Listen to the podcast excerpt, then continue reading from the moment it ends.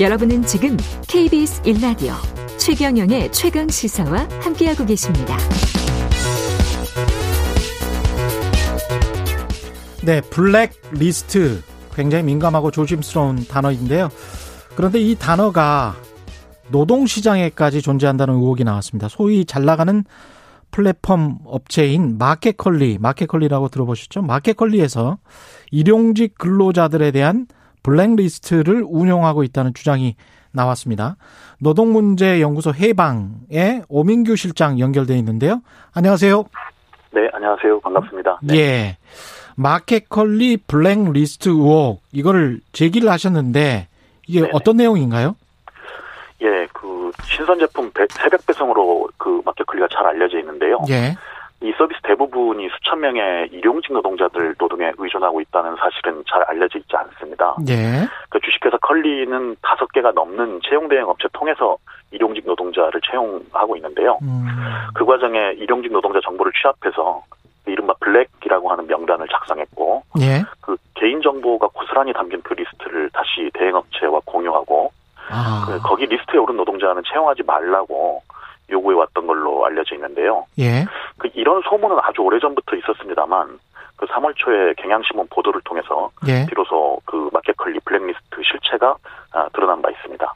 아, 그러니까 인력 용역 업체가 한 다섯 군데 정도 있는데 마켓컬리가 관리를 하고 있는 그래서 네네네. 이제 어 그쪽을 통해서 노동자들을 이렇게 고용을 했다가 그 노동자들 중에서 일부를 리스트를 만들어서 네. 이 노동자들은 우리한테 주지 말아라 뭐 이렇게 했다는 건가요?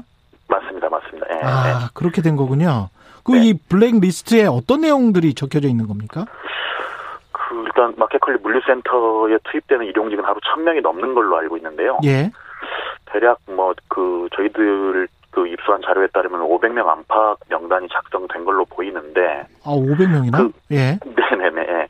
그 수사 과정에서 더 많, 많다고 밝혀질 수도 있겠죠. 근데 예. 이제 어떤 기준, 뭐 어떤 분들이 리스트에 올랐는가에 대해서는 음. 그 마켓컬리가 일부 언론에 밝힌 내용 말고는 아직 들을 수가 없는데요. 예.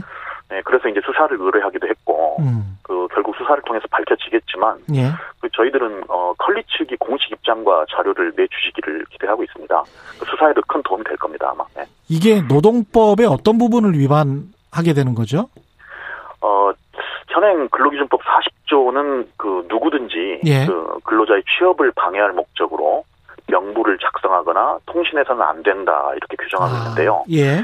예, 이걸 위반하면 5년 이하의 징역 또는 5천만 원 이하 벌금으로 사실 근로기준법에서 가장 높은 법정형입니다. 그러네요. 중범죄란 뜻이죠. 예. 예. 그 마켓컬리에서 노동자들이 이유도 모른 채로 음. 채용해서 배제됐는데 그게 이 리스트 때문이었다면 근로기준법 40조 위반입니다. 아, 그럼 그 예. 인과관계를 또 증명을 해야 되겠는데 그거는 좀 또 쉽지 않을 것도 같습니다. 언론 보도에 따르면 예. 마켓 컬리는 이런 리스트 작성 사실 자체에 대해서는 부정하지 않는 것으로 아, 부정은 보이는데요. 안 해요. 예. 네네네. 하지만 뭐 이게 뭐가 문제냐, 혹은 예. 뭐 업체와 공유하진 않았다 음. 이런 항변인 것 같은데요. 예. 이건 근로기준법 조문을 마켓 컬리 측에서 잘 몰라서 그러신 것 같습니다. 그러니까 이런 명부를 예, 교류하거나 공유해서도 안 되지만 예. 작성해서도 안 됩니다. 예. 작성 자체가 위법인 거죠. 예, 예, 예. 우리가 보통 뭐 채용 공고할 때도 그렇습니다만은 뭐 성별, 나이 이런 거를 그 따져서 어떤 채용하는 거 이런 것들 자체도 안 되는 거 아니에요, 원래는. 예, 그죠. 원래 그- 뭐 개인정보 보호 차원에서도 예, 예. 그렇죠. 그렇습니다. 예. 그러면 이거를 근로기준법 위반으로 고발을 하신 거죠, 지금? 네, 네, 했습니다. 예, 예. 예. 그래서 어떤 결과가 나오는 겁니까? 어떻게 되는 건가요? 앞으로는? 그, 예, 저희들은 그 아까 말씀드린 것처럼 마켓 퀄리티에서 작성 자체를 부정하지는 않고 있어서 예. 어, 수사만 빠르게 시작되면 예. 그 밝혀질 거라고 예상하고 있는데요. 예. 문제는 이제 과거에도 이제 사업장에서 블랙리스트가 문제된 적이 몇 차례 있긴 있습니다. 예. 근데 이제 변변한 형사처벌이 없이 넘어왔는데요. 음. 그러니까 그러다 보니까 일각에서는 근로기준법 40조의 존재를 잘 모르기도 하고 예. 이걸로 사용자를 단속을 안 하니까 범죄인지도 모르는 경우가 많은데요. 예.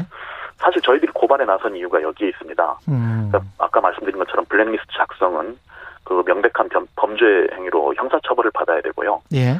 아울러 3월 1일자로 검경 수사권 조정이 되면서 음. 어, 근로기준법 위반 형사 사건의 경우에는 고용노동부가 특별사법경찰관 지위를 갖기 때문에 1차 수사기관이 됩니다. 아, 예. 예, 그래서 그동안 고발이 이루어지면 검찰 지휘가 제대로 안 된다. 뭐 이런저런 핑계로 이제 사건이 지연되거나 음. 무혐의 처리, 처리되는 일이 많았는데요. 예. 일단 수사권 조정으로 1차 수사기관이 된 고용노동부의 고용노동부? 책임 있는 예. 역할. 예, 노동부가 할 일을 하지 않으면 예, 근로기준법 40조는 사문화될 거고 예. 어, 블랙리스트로 피해를 입는 노동자들은 부지기수로 늘어날 수 있습니다. 네. 언뜻 지금 저 청취자분들 중에서도 그런 생각을 하시는 분들이 있을 것 같아요. 회사 입장에서는 네. 일이 능숙하지 않은 사람을 좀 구분해서 네. 채용을 안 하는 거는 회사 권리 아니야? 뭐 이렇게 생각할 수도 있잖아요. 네네. 예. 실제로 마켓컬리 측에서 일부 언론에 그렇게 항변하고 있는 걸로 알고 있습니다. 예.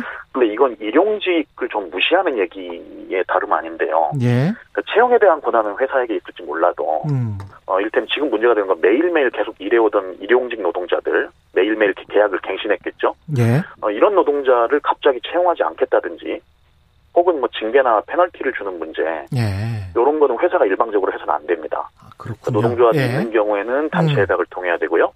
노조가 없더라도 취업 규칙을 통해서 채용이나 인사 징계 절차를 규정하고 준수해야 됩니다. 예. 예, 그리고 취업 규칙은 반드시 모든 노동자들이 쉽게 확인할 수 있도록 게시해야 되고요.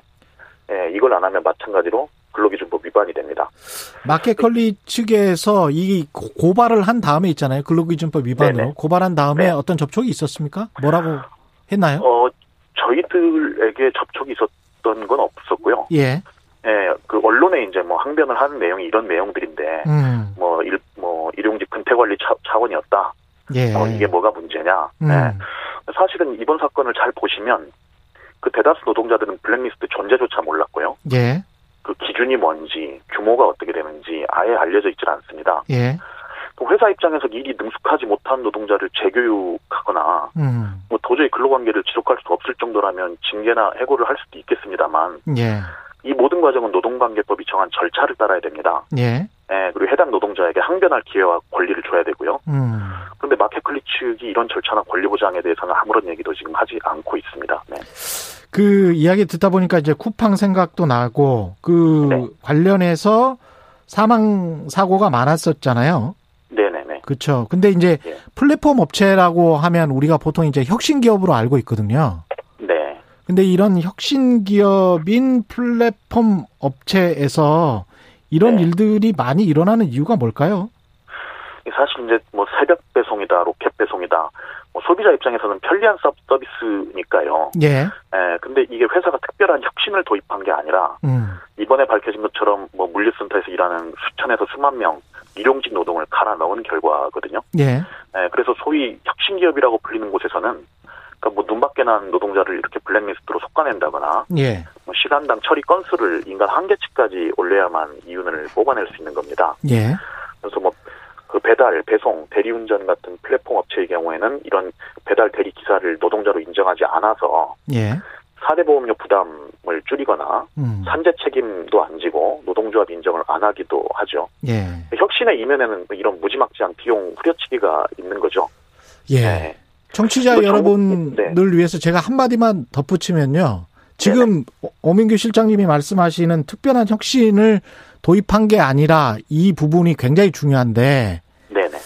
우리가 플랫폼 업체라고 해서 이제 뭐 다 혁신하고 뭔가 좀 인터넷 뭔가 새로운 것 이런 이야기를 하는데 지금 오민규 실장님이 말씀하신 딱 그 부분을 하버드 대학교에서 발간하는 하버드 비즈니스 리뷰가 이미 네네.